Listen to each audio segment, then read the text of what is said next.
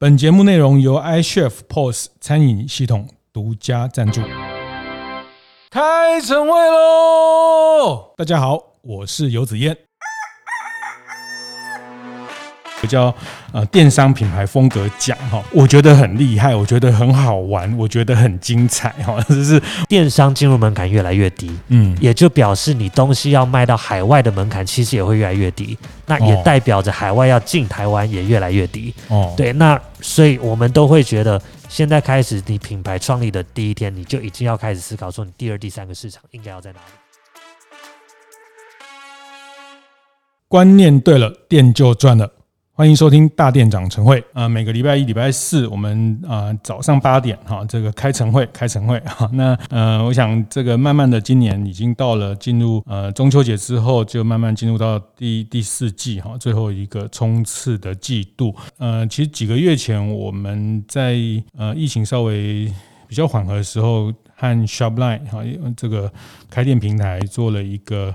电商的新手陪跑班哈，那呃和大概四十位的店家，我们一起去更从电商的角度来思考整个服务业跟零售业。那其实得到蛮多的回响哈。那呃其实后续我从这个过程里面看到大家。呃，很多的需求，觉得呃，电商这件事情每天都听人家在讲哈。那有的人说要投广告啊才是电商啊，有的人说电商要 先烧钱啊，有的人说电商要这样，有的人说电商要呃这个做会员啊等等哈。那我我觉得，嗯、这个过程大家有一点对于实体店。经营者来说，有时候会觉得好像在瞎子摸象一样哈，就是好像这这样也是电商，那样也是电商，但是呃，但是实际投入又发现那个产出跟得到的营收好像又又没有像期待的这么好哈。那那我觉得那个是在电商的陪跑班里面我看到的大家的状态。那老实说，大家其实对电商也有一些困惑，有时候也也不知道要问谁，或是不知道从哪里问起哈。这个都是呃，我觉得这段时间我看到很多实体。经营者，因为特别是疫情下的一个一个拉扯哈，那今天特别邀请到呃 Shopline 的执行长啊 CEO 在台湾的 CEO Stanley 来跟大家分享电商的内容的这个部分哈，那呃也谢谢 Shopline 这几次跟大店长工作坊的合作，那我们先请 Stanley 跟大家打个招呼。哎，大家好，我是 Shopline 的 Stanley。是是，那谢谢那个 Stanley，今年应该是很忙很忙哈，还可以还可以 还可以，我我每次看到你都觉得你好像没有睡。呃，这个可能是呃另外的因素，呃，没有是吗？啊，没有啦，因为因为没有，因为最近这这一年多下来，其实电商的成长又又真的非常的的快速，尤其是可能疫情的关系嘛，是，所以你会看到可能有更多更多的店家可能在做转型的部分，是，对，所以电商真的是是呃呃，就是要要花更多时间在在经营这一块，对，所以您您都是大家的那个求生的那个救生圈，啊、没有，不是不是不是，就是。对，就我们希望能尽可能的去帮助整个整个环境啊，对，对，对，是是，也请是不是先请 Stanley 简单谈一下 Shopline，呃，就是你们说呃叫做全球智慧开店的一个平台哈，那呃大概 Shopline 的想协助大家的是哪一个部分呢？我想也很很简单的跟大家谈一下 Shopline 主要做的事情。OK，好，Shopline 我们说我们是一个呃一站式的智慧开店解决方案，那主要我们说智慧开店呢，就是任何一个品牌。你想要创立属于自己的专属的品牌官网，对，那你就可以直接透过 Shopline 这边来进行开店。那当然，除了开店这个地方以外，更重要的是 Shopline 提供一个非常完整的生态圈。嗯，所以对很多人开店，呃，开店只是只是第一步而已。是，但是你要怎么经营你的网店，经营你的品牌，你会需要可能不同的呃各式各样的服务，包括可能在金流、在物流上面的服务串接，或者是你可能会需要呃一些顾问咨询，我到底要怎么开始，我要怎么经营我的的。网店，我要怎么做会员？怎么做直播？对对，怎么做直播？那我们都希望可以给予不同的资源，或是课程，或是工具，来让店家可以就是真的是透过一站式的方式来来呃成功创业。是是，下面有一个蛮特别的方式，就叫陪跑嘛。哈，是。其实上次的课程里面也有你们几个呃陪跑的教练、陪跑的伙伴跟大家分享，就是呃就很很实实务的去协助大家呃从跨到电商里面。去该去怎么样去去成长嘛？对，没错。呃，其实陪跑是我们去年才导入的一个新的服务。哦嗯、对，呃，应该说我们把这个服务在扩大。以前可能是比较单纯的一个比较咨询的服务，是。但是后来我们发现很多的品牌，尤其是因为中小型的卖家越来越多了，哦、他们可能在经营的时候，他们不知道说，比如说呃，广告投放到底要怎么做会比较有效，嗯、或是我的内容到底要怎么样怎么样去去去呈现。是。对很多这样子的细节，他们其实都不是这么有概念，或是一直在摸索的。嗯。所以后来我们才会觉得说，如果真的要更多的品牌可以更进一步从从可能中小型你跨到慢慢变成比较大型的成功的品牌，对，所以我觉得我们开始有一个呃一个专门的团队，它是比较是几乎是一对一的方式，它去检视你整个网站，从你网站的建设、你使用的工具，嗯，呃，你对我们的一些功能懂不懂，或者是如果你要做社群，你可以怎么做？你要做内容怎么做？或者是你的一些文案有没有问题？甚至你的定价策略哦等等，我们给你一个。比较完整的呃引导式的一个一个顾问服务和深入的教学，对，大概是为期大概六到八周的一个课程，对，来来确保说，哎，你可以持续这样成长，所以要。附家教费，呃，其实我们这个也有变成是收费服务，但是我们有一些品牌确实是用其他的方式，我们还是可以引导他来上这个课程。这个不是我们今天重点，对对对，有兴趣大家去官网去找。就是其实我觉得今天特别是呃，除了呃几次跟 Shopline 合作，其实我觉得今天特别想请 Stanley 分享，就他们这两年办的一个叫呃电商品牌风格奖哈，我觉得很厉害，我觉得很好玩，我觉得很精彩哈，这是我这两年呃。受邀当评审委员之一的心得哈，我觉得这个这个电商风格，这个呃，就是说这个是很难得在台湾有一个专注为电商举办的一个奖，而且我觉得它特别就是看它的电商品牌风格哈，就是说呃，它它不是只是在卖货，它不是只是在呃这个这个卖做看数字，它其实更强调其实你做电商可以做的很有温度，很有呃社群的魅力等等啊。那我觉得这个是想。也想 Stanley 分享一下，就是说你们这两年办办的这个呃电商品牌风格奖，这个是什么样的概念哦？那当后后续我也会呃继续跟大家分享一下，嗯，因为上个月才办了今年的第二届的颁奖典礼哈，那里面有一些精彩的个案，我们后面后续也会做一些分享。那还是想先请 Stanley 分享一下，你们我听说是这个 Shopline 在东南亚在亚洲只有台湾办这个奖，那我们其实 Shopline 我们举办这个。我们说品牌风格大赏，那最主要其实真的是希望台湾很多真的是优秀的品牌可以被看见。是。那当然，Shopline 的立场，我们也希望可以再给呃更多这些努力，然后真的很用心经营品牌，给他们更多的肯定。同时，我们希望借由这些获奖的品牌，可能可以再鼓励激励一些其他也是想创业开店的品牌，说你哎，这是一个呃，这些都是你们可以去参考的一些案例。是是是，今今年今年刚办完，你自己觉得呃，今年的特色有什么是让你觉得很印象深刻？其实我觉得今年跟去年有一些很大不一样，包括今年其实真的品牌它。真的更多元了，其实看参与的品牌更多元，什么类型都有。嗯、那再来说，我们也发现更多的品牌非常重视在品牌设计，和可能有更多独特的一些商业模式上面。是对，所以其实针对今年，我们还特别再多增加了三个奖项。嗯，对，所以分别是呃创新商业模式奖，然后杰出内容行销奖，还有一个杰出品牌视觉奖。是是是，嗯嗯，这个今年的人人气奖那个林果良品哈，这个 这个我也是他的粉丝哈，就是。是呃买了他很多双鞋，就是林果良品，他们做绅士鞋，做呃做台湾的手工鞋，他们也得到了好几个大赏，好像视觉传传达。对，对，所以呃你们会觉得电商这件事情，它有更多元的方式可以去呃协助它成长。电商不是只有比价格、比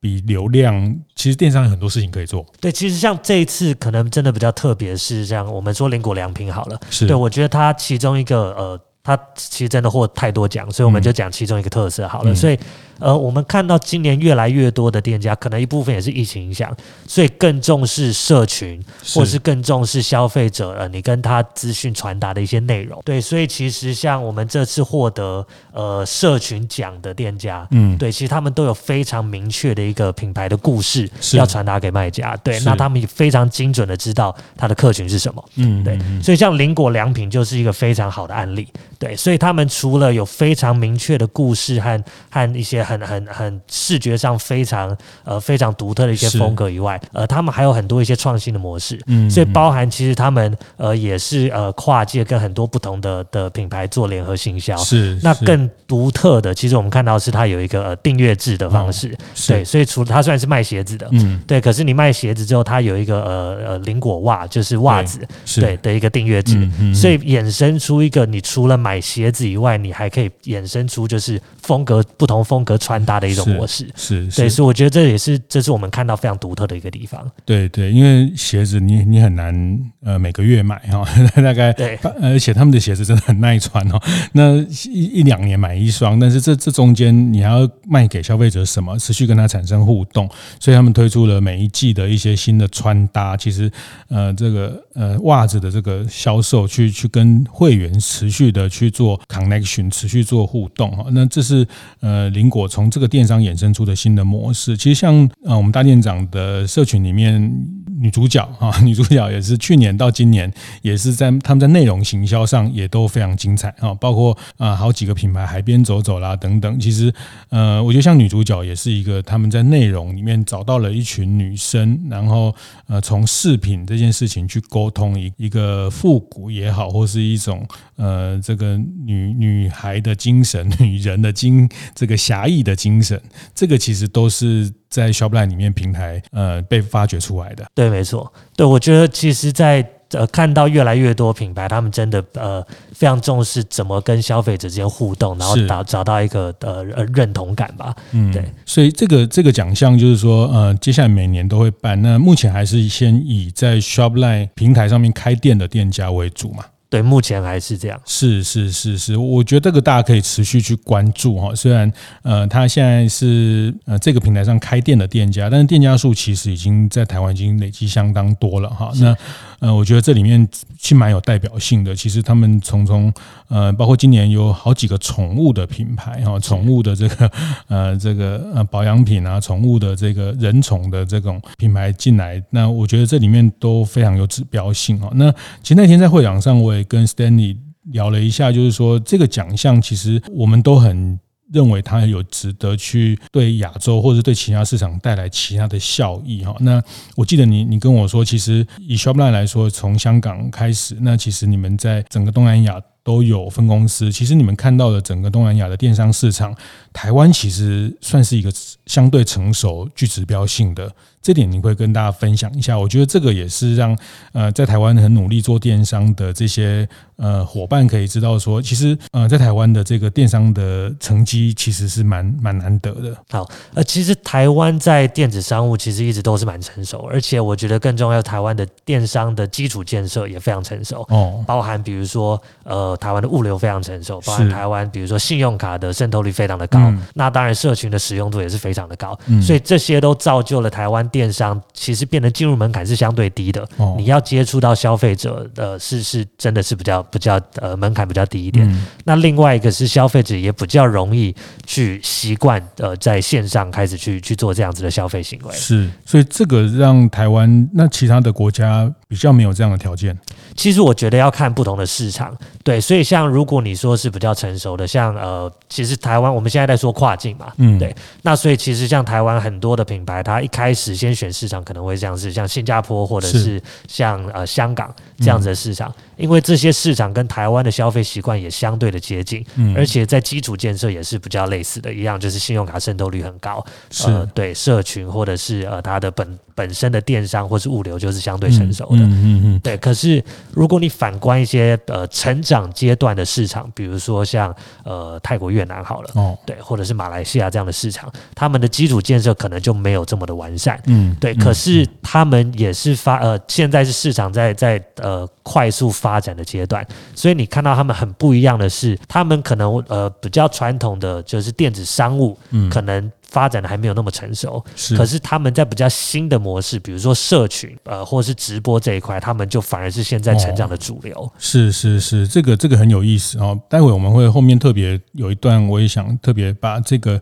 呃，在不同市场的打法，请 Stanley 分享。那那我觉得这一段其实呃，刚会特别提到，就是说我们呃，其实电商可能看的建设基础建设是一个指标。那呃，整个上网的人口也好，手机的智慧型手机的普及率、金流、物流哈，这个呃这些效率其实都蛮关键的哈。那台湾其实在这一块呃，我觉得大家也不要妄自菲薄。其实台湾的零售业、服务业一直在亚洲都。是非常的有竞争力的哈，其实像呃我们的便利商店，其实后来 Seven 啊统一超也到菲律宾去经营哈，也在到出海去经营了哈，所以呃台湾的商业模式在呃像我们前几集谈到的虾皮店到店哈，它也是第一个在台湾测试这样的一个店型哈，所以台湾是一个还蛮高度成熟的电商的市场哦，所以如果在这里面我们练兵有成，其实呃出出海的机会呃就是说。这个其实是一个胜算还蛮高的一个一个模式。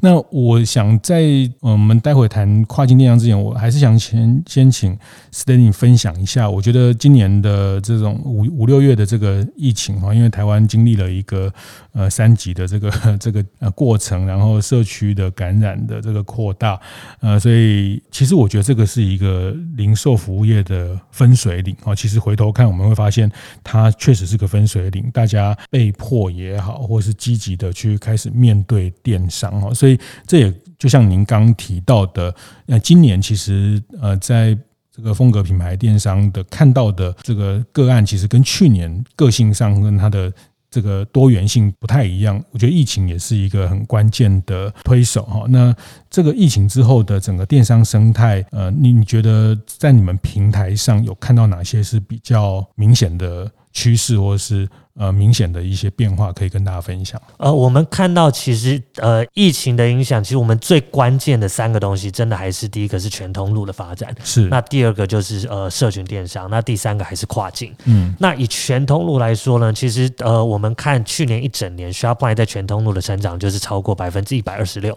是啊，全通路是指说它就是有线上和线下都有。是。那我觉得现在看到越来越多品牌，它在全通路上面的。的的重视会非常的不一样，是对，尤其是以前看 Shopline 的卖家可能比较多，我们说全通路可能它是从线上开始的，嗯，对，可是可能因为今年的疫情的影响，你其实看到更多转型的卖家也开始进入到全通路，嗯，所以我们有很多可能是实体店或是市集呃起家的品牌，对，现在也在 Shopify 开网店，然后也导入我们的 POS 系统，然后做全通路 O2O 的一个一个整合，它就是市集加电商。对对对，市集做圈粉，然后再回到电商做销售，没错。所以其实像刚刚讲到的林果良品，嗯、对它就是那，或者是我们有一个剪头发的好剪裁，是对，或者是海边走走，嗯、对，其实他们都是先从呃实体通路开始，然后才导到线上，然后再来透过 Shopline 的方式来做 O2O 的整合。是是，对。那 OTO 整合以前大家可能都只是就是 OTO 它是分开来做，可是我觉得今年呃。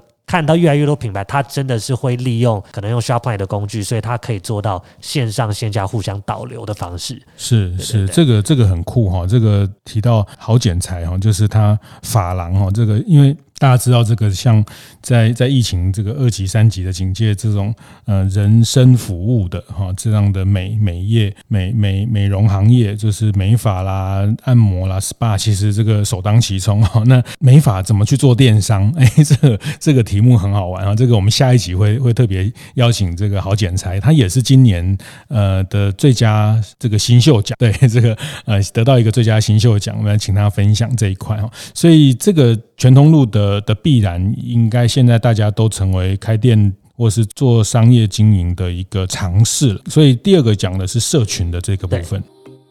节目进行到这里，我们稍微休息一下，和大家分享合作伙伴 iCHEF 的相关讯息，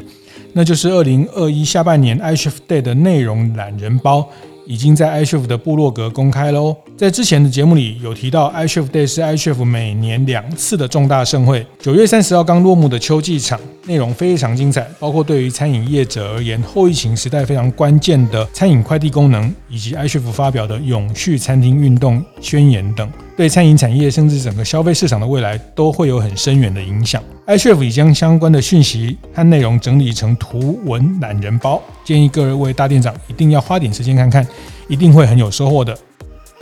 全通路的的必然，应该现在大家都成为开店。或是做商业经营的一个尝试了，所以第二个讲的是社群的这个部分。好，那社群其实呃，本来社群我们就看到它是持续在台湾是慢慢成长的，是对。但是可能因为疫情的关系，因为大家都在家里面了，嗯，所以其实品牌更需要重视怎么样去呃更有效率的去跟你的个呃消费者去去做互动，嗯，对。那所以我们看到社群包含直播或社群式商务，就是非常呃大的一个重点，是。所以，我们如果只看五月份哦，五月份疫情爆发的前后，嗯哦、我们 Shopline 所有的店家在呃社群直播上带来的，不管是营业额还是订单，就达到了三倍的成长。嗯，对，所以光是五月呃中和五月底这样相比，就已经达到三倍成长。是是，所以社群电商它涵盖哪些部分？就直播是。一种就是透过直播去呃带货，透过直播去跟消费者产生连接，还有还有什么也算直播电商？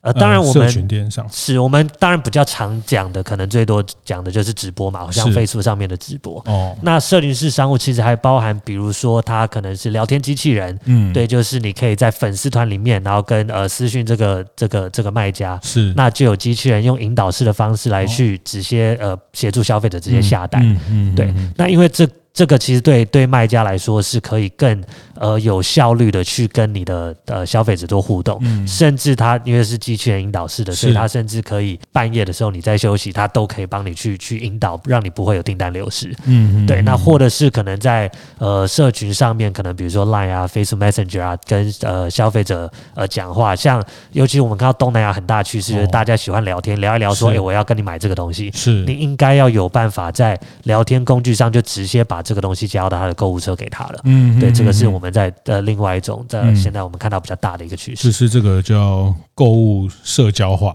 是聊聊天式商务嘛？对，社社交化哈，其实是购物的过程，它其实社交其实扮演社交扮演一个很重要。其实像这段时间，我也注意到很多像。呃，团爸团妈这样的这个社区团购的商业模式也也一直在在演进，就是大家更多的是透过揪团啊、揪人啊。那其实这个在在这几个月也看到很多品牌用联名啊，其实也是在去换粉圈粉的概念。所以这个都是在社群电商也是一个今年呃从疫情之后分水岭一个非常鲜明在 Shopline 看到的哈，就是呃，所以刚谈全通路社群，那第三块就是跨境。是是，这个跨境听起来呃很难，但是我看了一下，我好像看到一个数字是你们你们呃已经台湾已经从你们这边有七千家客户，七千个品牌从呃 Shopline 平台把台湾的东西卖到。海外了，呃，Shopline 其实我们累积到现在已经协助超过七千两百家的品牌的成功出海做跨境，对，甚至其实平均每一个卖家会跨两呃跨到二点五个市场，是。对，所以其实我们看到呃越来越多呃品牌开始真的会呃呃把跨境当成是一个非常非常早期开始要去做准备的东西，是。对，因为我们一直在传达的。的观念真的是电商进入门槛越来越低，嗯，也就表示你东西要卖到海外的门槛其实也会越来越低，那也代表着海外要进台湾也越来越低，哦，对，那所以我们都会觉得。现在开始，你品牌创立的第一天，你就已经要开始思考说，你第二、第三个市场应该要在哪里？是是，这个是在我们呃今年五月的这个大店长工作坊的课程啊。那天课程结束就 就三级警戒了。对，就那天的时候，其实呃我记得很印象很深刻，Stanley 就呃很这个大声疾呼说，你们一定大家一定要赶快去思考第二个市场、第三个市场啊，因为呃你不出去也没关系，但是人家会进来。其实我们现在今呃二零二。零年一整年，我们其实跨境有非常呃高度的成长，所以其实比较前一年，其实就已经成长百分之二十七 percent。是对，那可是光看海外的订单数，成长了百分之一百三十。哦，对，那我觉得跨境真正在疫情开始真的受益的，真的都是提早跨境布局的卖家。嗯，对，嗯，嗯，那也因为跨境，可能有一些品牌开始看到，哎，现在可能实体通路受阻，然后游客也不能进来，是，所以开始可能他可能更积极的开始去了解跨境，嗯，对，所以我们可能最近在跨境的询问其实也大幅提升，是是是，像去年跟今年都有获奖的这个海边走走哈，其实海边走走他们就是很典型的一个伴手礼蛋卷伴手礼，那当然他没有办法，因为没有观光客了，但是他们因为提早的布局了这个跨境的部分，其实还算能能能有不错的这个守的守的还业绩，今年业绩守的还可以啊。那所以我觉得谈到这边，其实可能呃也大家可以一起来来检视一下，就是说疫情之后到，其实我觉得现在九月十月哈，那接下来大家也要正在。做一些明年度的整个工作的计划哈，整个年度的计划。那我觉得这三件事情，大家盘点一下。全通路，你如果已经做布局了，那你的社群的这个电商的这个力度有没有去扩大？第三件事情是，呃，Shopline 这边一直在提醒的跨境电商这件事情，你有没有已经在布局了？你有没有已经开始在锁定好你的第第二个成长的市场？好，那所以我觉得这个也是这三件事情可以当做大家明年在做年度计划的一个很重要的一个呃这个呃要去成长的项目。哈，那好，那我们今天要跨境，那要去跨去哪里？就是说，呃，我今天卖的是服饰，我今天卖的是耳环，我今天卖的是 3C 用品，我今天可能卖。调理包，这个这个要要跨。那刚刚你有稍微提到，比如说呃，新加坡这样的市场成熟，但是呃，像越南、马来西亚，他们是快速成长。如果我对我一个店家来说，我该怎么样？因为大家资源相对有限啊，那要呃摸索一个新的市场也需要一点时间。那要怎么样跨出第一步？呃，我觉得当然去哪一个市场，当然最终还是要取决你的呃你的策略，或者是你卖的商品类型，或者是可能跟当地法规会有什么样需要注意的地方。是对，但是整体来说，看 Shopline 的话，当然最最主要的，当然第一步都会先往港澳这边去跨。哦，对，因为它最呃一个是真的近，然后它的整整个不管是语言、文化、消费习惯都跟台湾非常的接近。香港、澳门，对，甚至你说在香港，你你很多内容甚至。不需要用成广东话的的方式，你用台湾的，他们可能更喜欢。嗯，对，他们就喜欢台湾的品牌，哦，所以其实用原汁原味的台湾的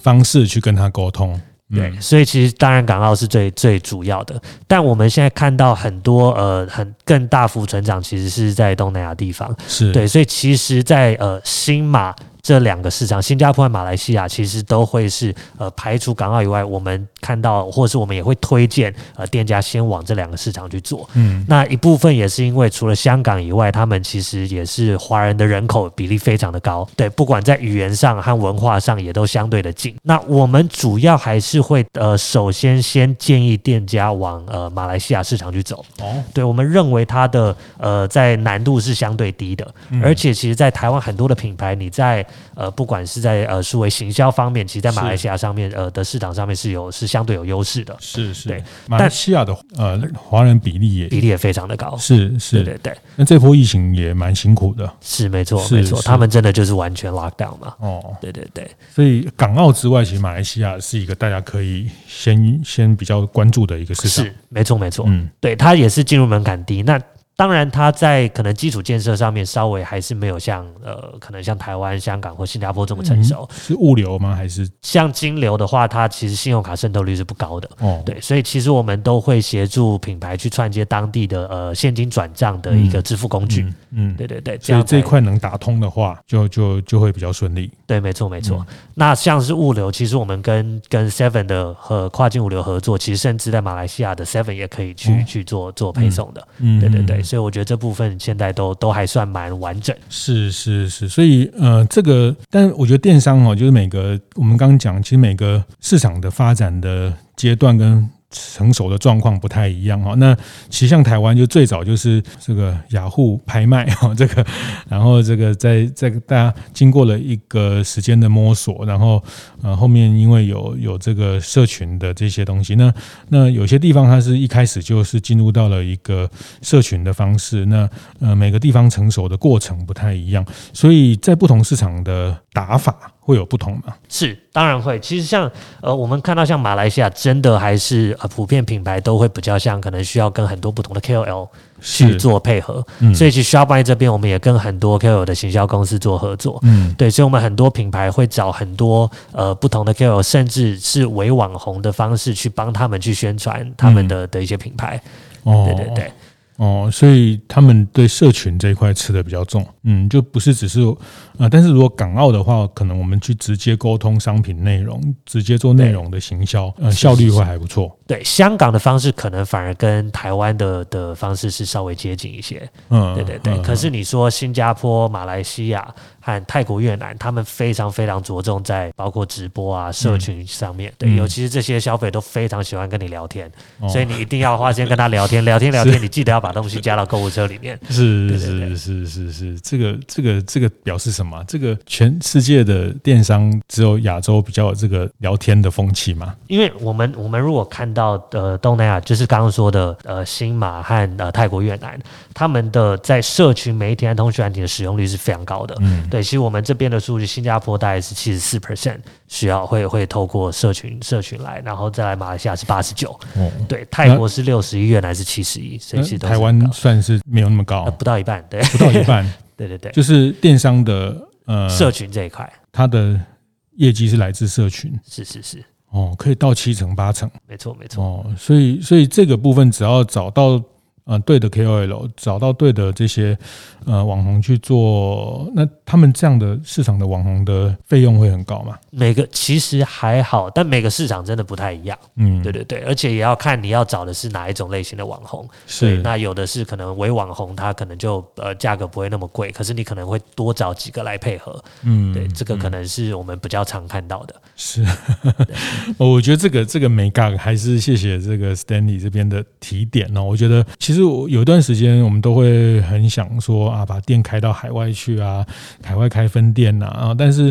呃，其实这个把店开出去，这个管理的风险很高哈。那呃，有法规的问题，有税务的问题等等等等。那当然，我觉得这几年因为电商之后，呃，其实跨境电商就就是变成一个。任意门，然后那就是商品可以去找到第二个市场，但是呃，第二个市场、第三个市场，其实那个打法可能也是不太一样。那如果其实是只要熟悉那个生态，呃，其实就就可以找到成长的一些动能的的开始哦。那呃，就这这几个市场，你们有比较看到像你们比较成功的几个品牌，他们大概是怎么样的一些表现？有可以分享吗？就是好，呃，我们其实有一个品牌叫 Cadis，它其实是呃给猫奴设计的一个美妆保养品牌。哦，那他们其实对我那天有注意到，就是他们那个什么。唇膏啊什么的，对对对，那个猫猫掌。猫猫掌那个肉垫那种，这个对那个肉球，但是它其实是给人用的，对，它给人用，对，但是它是专门以这个对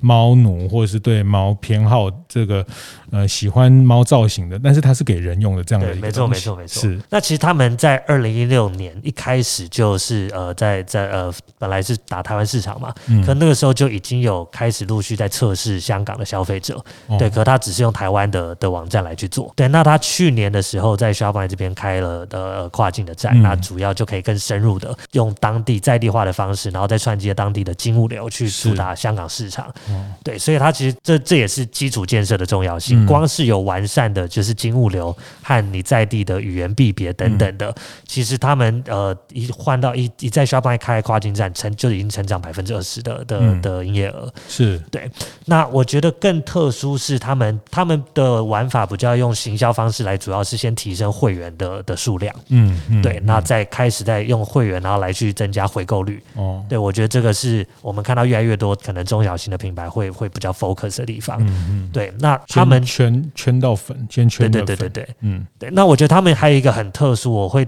对他们印象特别深刻，是因为其实他们在香港在在做的时候，我们其实也邀请我们在香港其实有一个实体店，会会邀请每一段时间邀请不同品牌来做快闪。哦、那我们有邀请他来做，应该大概两到四周左右的、嗯、的快闪活动。嗯嗯。对，那其实也是是做了超过百万的营业额。嗯，对对对，在实体上面，所以其实这也是打开了他们对呃接下来在香港可能有机会做 O2O 的一些规划。哦，对对对，是是。所以我觉得对很多品牌来说，你跨境其实跨境是让你有更多的通路，嗯、对，那线上是一个通路，但是实体也是一个通路，所以你到一个程度之后，你还是会去考虑说，呃，线上玩，那我要不要开始做 O to O？跨境的也是一样，嗯嗯嗯，对，就是说跨境它可能在香港，哎，这个呃得到了一些知名度，然后在线下，呃，以在这些快闪的活动有有得到了一些呃更多的会员，那似乎就有机会去在那边开线下的门店。那其实风险也会也会小很多，对，没错没错，是。我我这边还有另外一个案例是，其实是 H H，就是那个草本新境界，哦，他们今年也得到很多奖，对，对他们也得很多奖，他们也是。我们跨境的一个其中一个模范生，对。是。他们是，因为其实我觉得，不管是他们还是还是 Keyless，他们其实有一个很很共同点，都是他们很早就开始做跨境的布局。嗯，像 Keyless，他一开始先虽然没有开跨境站，他也一旦已经开始测试这边的消费者了。嗯，那 HH 是他二零一七年年底创立的，对，可是他在半年内就直接开了菲律宾。哦、呃，对，所以呃，所以他他跨境后来在呃呃一开始本来是呃用。一样就是没有太多的金物流串接，或是没有很明确的语言币别的一些区隔。嗯，对，所以后来他们其实，在二零一九年用菲律宾用 Shopline 的的的系统导入。嗯，对，那一样，光是在地化物流、金物流就就有很明显的呃营业额的成长。嗯，对。那后来其实他们本来都是用其他的品牌，但他们也陆续后来再把呃新的站，包括后来新马站也都转到 Shopline 这边。那现在开的泰国也都是使用 Shopline 这边。是对，那他们的策。略真的是很 focus 在社群和直播上面，嗯，对，不管是跟 KOL 的合作，或是在在社群直播上面的跟消费者的互动，所以我觉得他们也是 KOL 和直播的方式，也是成长了很多的的粉丝和和会员数。是是是，所以像快闪店的模式，目目前你们就是在香港有做这个，那其他市场就还没有。对，因为毕竟香港其实呃，我们香港会先做，也是因为那个时候开始看到很很多品牌，他们其实都想要往 OTO 发展，可是不知道怎么开始。对，嗯、对对，所以我们才会开始有这样的概念。嗯，那另外一部分也是很多台湾的品牌，其实在香港都做的不错，在线上是，所以我们也会认为，其实他们如果在香港发展实体，应该也有非常大的、嗯、的声量。对、嗯，所以也是协助他们在呃这个试水温线下的这个对对对影响力。我觉得这蛮好，就它也是类似一种打群架的概念 哈，然后又不用说一次就要丢好几百万开个店去赌看看会不会成哈。那其实呃有一段时间也很多台湾，就确实像台湾呃香港港澳这边，其实对台湾的品牌的呃喜好跟偏好，那像有一段时间成品去香港设设点，也是很多台湾的品牌，像阿元肥皂啦，这个呃金圣宇啦等等哈，他们都会。随着成品去那边去做做一些门店的一些扩张哦，所以这个也是你们看到说往港澳这个打法，那往菲律宾、马来西亚其实就是不能没有不能没有社群的这个这个这个这个战力了。是是是，哎，那我想还最后就要请教，就是说，呃，我们现在谈这些东南亚跨境的电商，就是说，不管是呃你们带的品牌去，或是品牌在。沟通他们的商品的时候，就是他们会特别强调是台湾嘛，就是说台湾的来自台湾，或者是说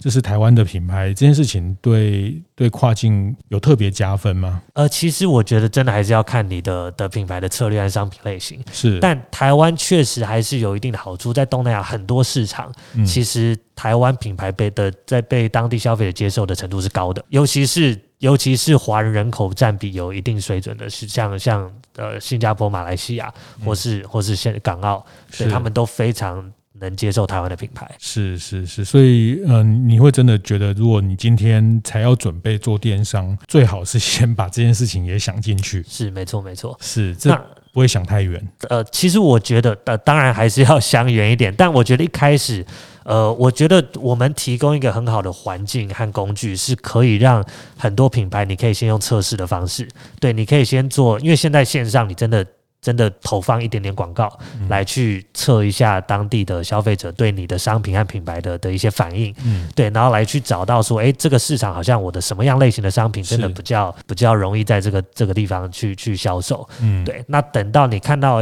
那一些数据慢慢起来之后，你找到你的客群和的时候，是是，你就可以真的是要要开始要要扩大你的、嗯、的的预算，然后开始真的开当地的跨境站。是是是，这个也是我们呃上一集呃也前几集有聊到的一个概念哦，就是说我们到一个新的市场，或者说到了去，比如说你开一家餐厅要上 Foodpanda 上 Uber Eats，就你也不用先不用急着一开始就投很多资源或广告，你要可能先去呃找到你的客户的轮廓。群哦，那先把客户的这个样貌的轮廓先先有一个呃，透过不管是圈粉引流或者是各种方法呃测试，然后先找到你的客户的这个样子大概是轮廓，那再去放大，后面是比较会有效率的。是，其实我蛮意外啊，像那个护唇膏哈，那个我觉得那个在在海外可以得到很大的回响，其实也也蛮令人意外。其实都都有机会啊，就是都有机会，因为。